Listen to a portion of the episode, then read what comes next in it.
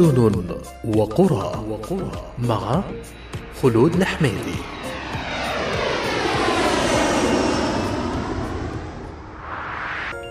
إذاعة قطر بودكاست.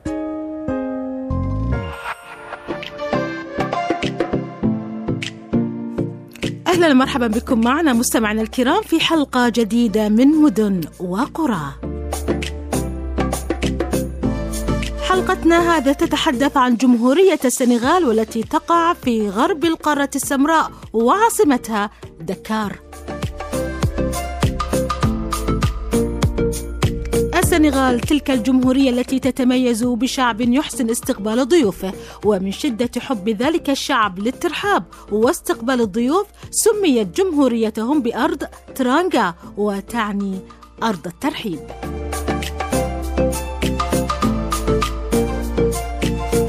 يقول سيد فينيس كولي وهو من السنغال أن السنغال في غرب إفريقيا سكانها أكثر من 15 مليون نسمة. اللغة الرسمية هي الفرنسية واللغة المحلية هي الولوف.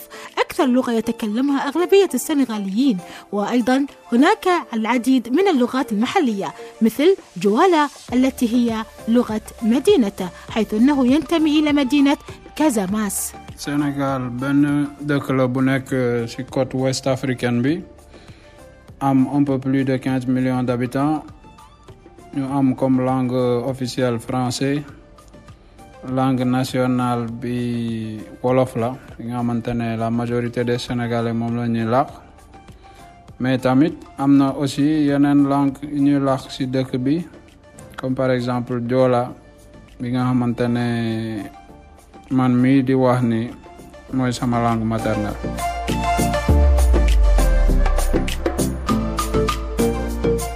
استوائي مع حرارة معتدلة على مدار العام والأمطار تغمرها في فصل الصيف.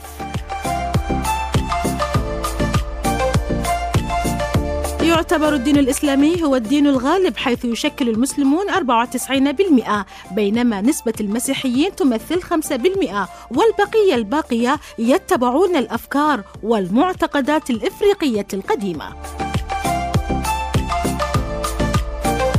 للسنغال حوالي 36 لغة وتنقسم الجمهورية إلى 14 إقليم. تعتبر لغتهم الرسمية هي اللغة الفرنسية إلى جانب وجود اللغات المحلية وأشهرها الفلاتية وأخرى تسمى والوف. يوجد بها العديد من الأسواق القديمة أشهرها سوق صندوق وهو سوق شعبي قديم موجود منذ أيام الاستعمار. الذرة والقطن والأسماك والفول السوداني من أهم المنتجات السنغالية وتعتبر الأسماك من الأطباق الرئيسية لديهم.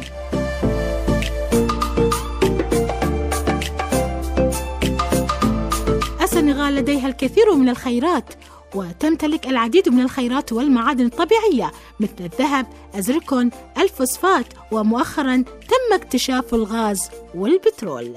Suñu dëkk la bi nga xamante ne tamit yàlla may nañu ay garab maanaam may nañu am nañu végétation bu bu baax te aussi am nañu ay xewal ci côté ressources naturelles comme ay or zircon phosphate ak plus récemment découvrir nañu pétrole ak gaz naturel.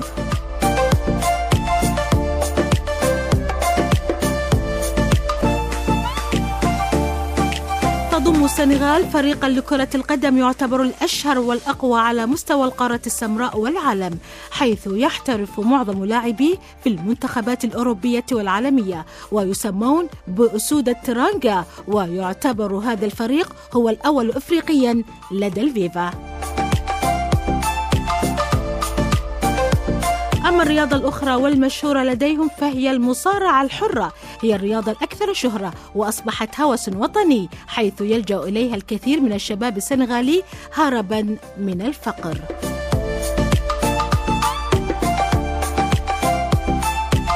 لدى السنغال مجموعة من المطربين الذين وصلوا إلى العالمية مثل إسماعيل لو وفيفيان وكذلك آيكون. It's been so long,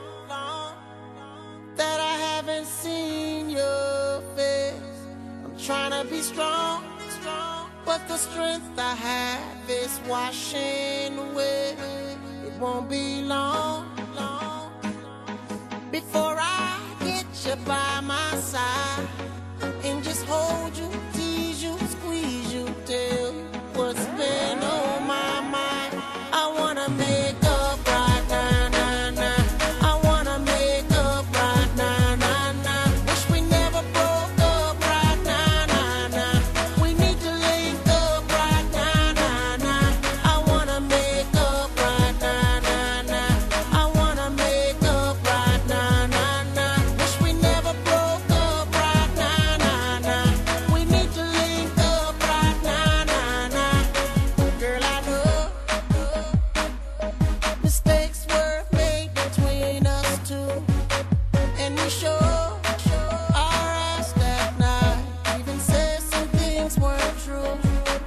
rock and roll.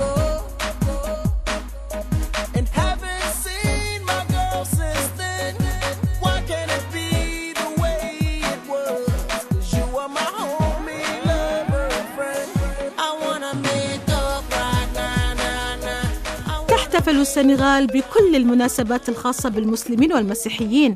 لذلك تكثر لديهم العطلات الرسمية لتصل إلى حوالي 15 إجازة رسمية في السنة الواحدة. من أهم العادات عادات الزواج لديهم والتي تطبق في كل الديانات وهي اختيار الزوجان لنوع العقد. أما ما يسمى ببوليغامي وهو عقد يسمح فيه بالتعدد وآخر يسمى مونوغامي حيث لا يسمح فيه بالتعدد. وحرية اختيار نوع العقد تعود إلى الزوجين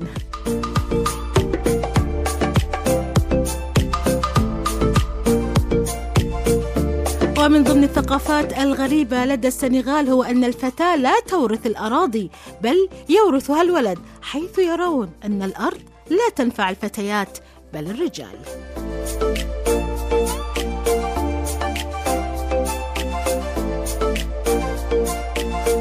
السنغال واحدة من أجمل دول القارة السمراء التي تتمتع بطبيعة خلابة.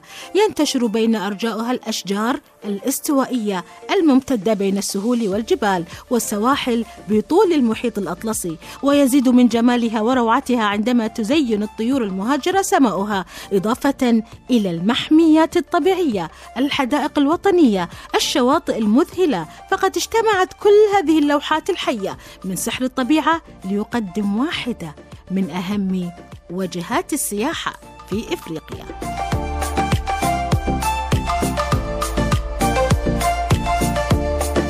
يقول السيد فينيس السنغال بلد من الجيد اكتشافها مع جو معتدل وجميل لأن درجة الحرارة لا تتعدى 28 كأعلى درجة للحرارة طوال فترة السنة وأيضا تحيط بها البحار من كل الجهات.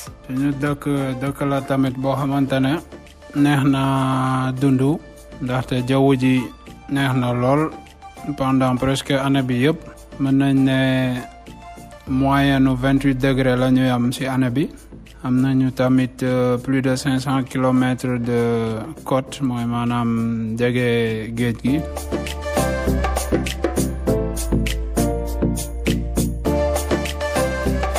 المناخ في جمهورية السنغال مناخ جاف شبه استوائي فهي تمتلك تنوع كبير في سطحها ما بين المنخفضات الواسعة والتلال مما يزيد من تنوع المناخ بها على مدار العام. ففي الفصل الواحد تحدث العديد من التغيرات في هذا المناخ لذلك ننصح بزيارة السنغال ما بين شهري نوفمبر إلى شهر مارس حتى تتمكن من الاستمتاع برحلتك بعيدا عن موسم الأمطار.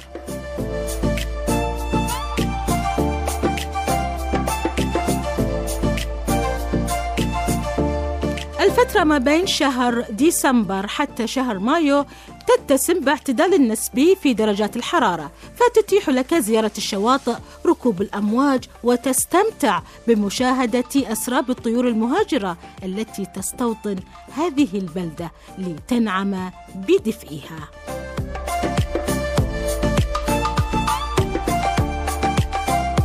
أما بين شهري مايو إلى شهر نوفمبر فيكون الموسم الرطب وهطول الأمطار في البلاد فيسود مناخ حار ممطر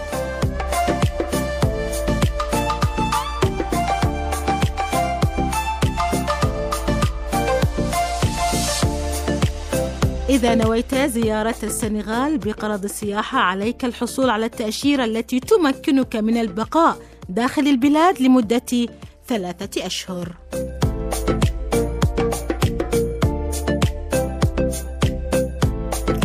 العاصمة دكار واحدة من أهم مدن السياحة في السنغال وهي هذه العاصمة الرائعة التي تعد من أكثر مدن جنوب إفريقيا والسنغال ازدحاما بالسكان وهي ميناء مميز على شاطئ المحيط الأطلسي تزخر بالعديد من المعالم معالم الجذب السياحي كما تتمتع بمناخ معتدل على مدار العام وطبيعة رائعة.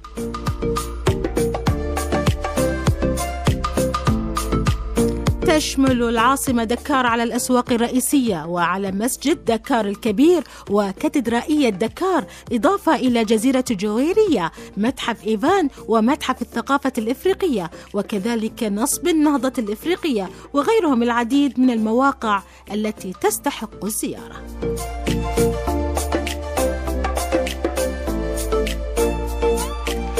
ثالث أكبر مدن السنغال والتي تقع على بعد 70 كيلومتر شرق العاصمة على مفترق طرق الممالك القديمة وهي عاصمة لمقاطعة ثايس التي تتمتع بأجواء أكثر هدوءا من دكار كما تمتلك طبيعة فريدة بين الأشجار الاستوائية.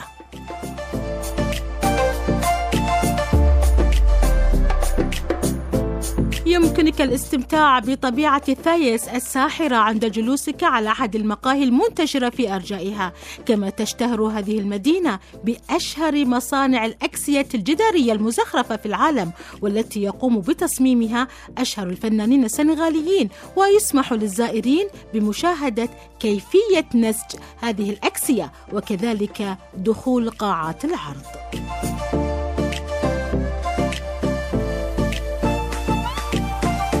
ويكفيك يوم واحد فقط للتعرف على جميع المعالم السياحية في ثايس لتنتقل من ثايس إلى سانت لويس وهذه المدينة القديمة الساحرة التي تقع في جزيرة ندار بقلب نهر السنغال والتي تعد من أجمل مدن السنغال حيث يأتي إليها السائحون من مختلف بلدان العالم ليستمتعوا بجمال طبيعتها وإطلالاتها المذهلة بينما ترتبط الجزيرة بالبر الرئيسي عن طريق جسر شهير يسمى فيدهيربي والذي يعتبر أحد معالم المدينة المميزة.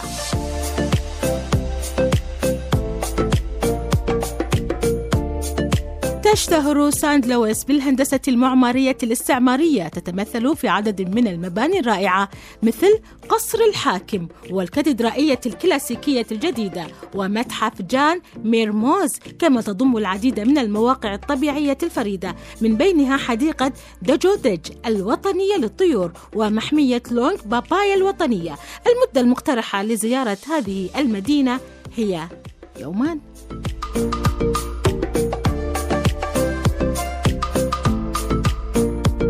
ومن سانت لويس تنتقل إلى كاب سكرينيك وتعتبر من أفضل المدن السياحية في السنغال.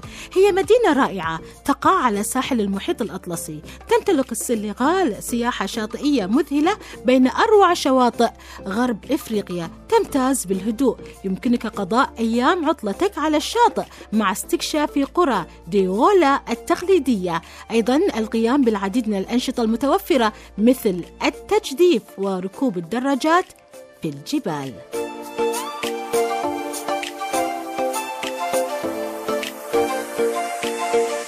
ومن كاب سكيرينغ إلى سالي بورتودال وسالي بورتودال واحدة من أروع مدن السياحة في السنغال. تعد وجهة خلابة للسياحة حيث تقع على طول الساحل المحاط بأشجار النخيل وملاعب الجولف وأيضا سوقا للحرف اليدوية. كانت قديما عبارة عن موقع للتجارة البرتغالية.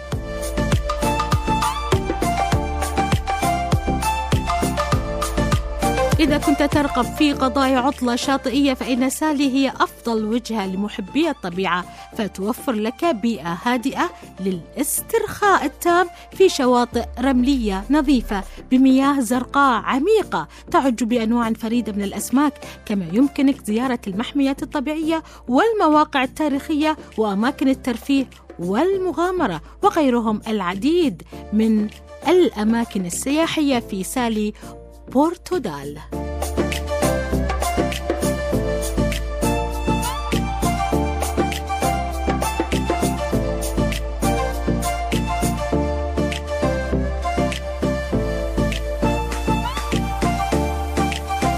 جزيرة غوري أو جزيرة غوري والتي تبلغ مساحتها 17 هكتار قبالة سواحل السنغال مقابل دكار شكلت من القرن الخامس عشر ولقاية القرن التاسع عشر المركز التجاري الأكبر في الساحل الإفريقي. هندستها تتميز بالتناقض بين أحياء العبيد المظلمة ومنازل تجار الرقيق الأنيقة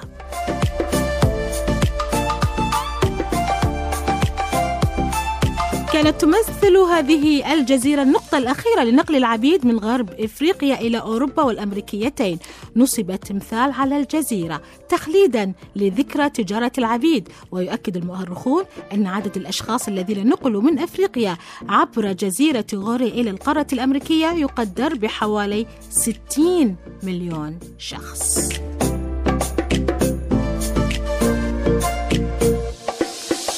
أيضا من ضمن الأماكن السياحية تمثال حرية العبيد وهو يقع فوق طبل كبير وأمام بيت العبيد. هو الوحيد من بين العشرات من الأماكن التي استعملت كمحل للسفر بلا عودة بين عامي 1780 وأيضا إلى تقريبا ما يقارب عشرة أعوام. تمثال الحرية هذا تعانق فتاة إفريقية قرينها الإفريقي الذي كسر القيود رافعا هامته تحت شمس جزيرة غوري. وتمثال يعبر عن الرق نفذ بواسطة فنان من جزر المارتينيك وهو جوادولوبو في تاريخ الألفية للرق والاستعباد. ويزن التمثال البرونزي 500 كيلوغرام. يبرز تحت التمثال طبل كبير. الفكرة الفنية التي أراد الفنان صياغتها هي أن الطبول حينها كانت تستخدم لجذب الناس وخروجهم من مخابئهم فيتم اختطافهم إلى رحلة الموت أو الاستعباد.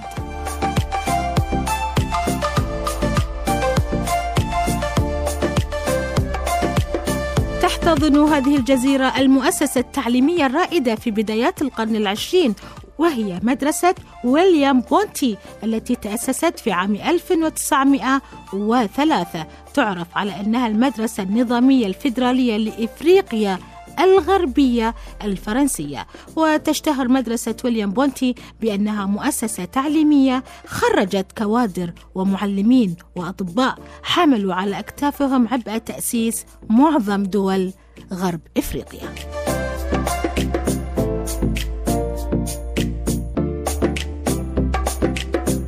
يتحدث السيد فينس كولي فيقول أتكلم عن أرضي كزماس وسوف أتكلم بلغتي غولا وهي اللغة الرئيسية في كزماس مع أنه توجد الكثير من اللهجات في جنوب السنغال. تمتاز هذه المنطقة بالخضرة والأشجار الكثيرة ويوجد بها الكثير من المزارع والثروات الحيوانية ولديهم أيضا الكثير من الأماكن السياحية إلا أن الوصول إليها ليس بالأمر السهل فلا تستطيع الوصول إليها إلا عن طريق البحر أو الجو حيث تقسم السنغال الشمالي عن الجنوبي دولة وهي Gambia. Nainge panisanken di langue yumbo yana mukudola kudola. Kana mi la région de Casamance en général. Région e yobo au sud du Sénégal. Bo végétation e yobo e famane dakhé donc côté era agriculture élevage du côté touristique pop e babaj bo sembe fang mais engol ne fammane développé voilà.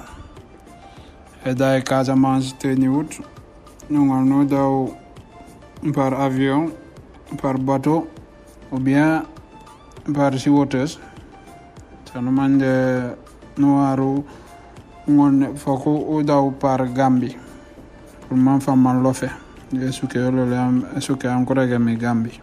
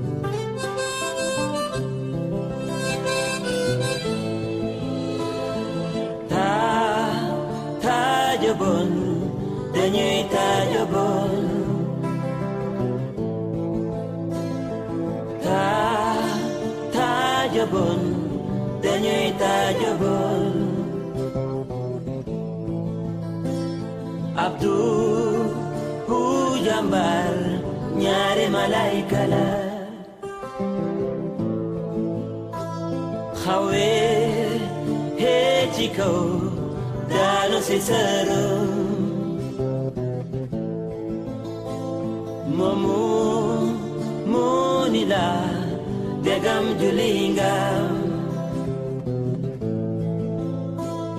Momo monila degam wonga.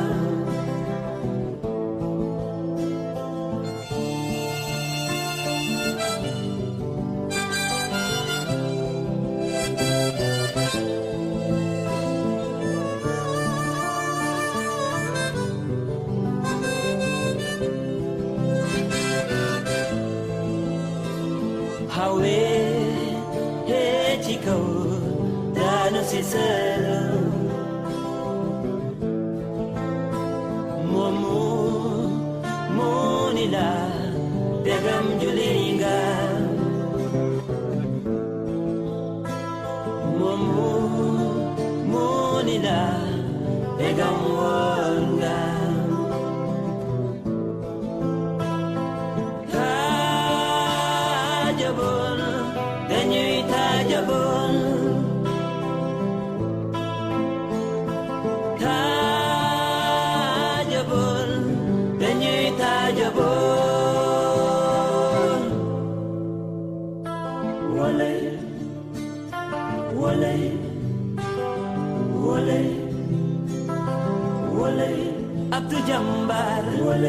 ñaari balay kala. Ci kaw lay joge.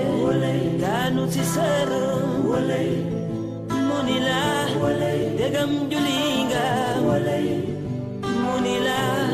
degam wóor nga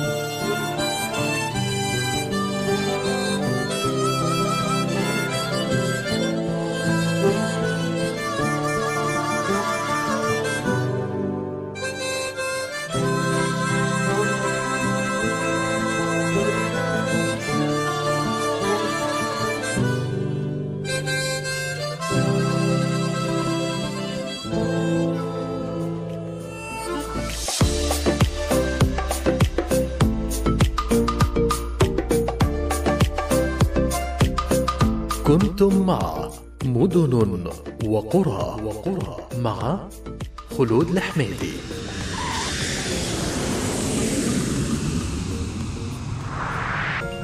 إذاعة قطر بودكاست.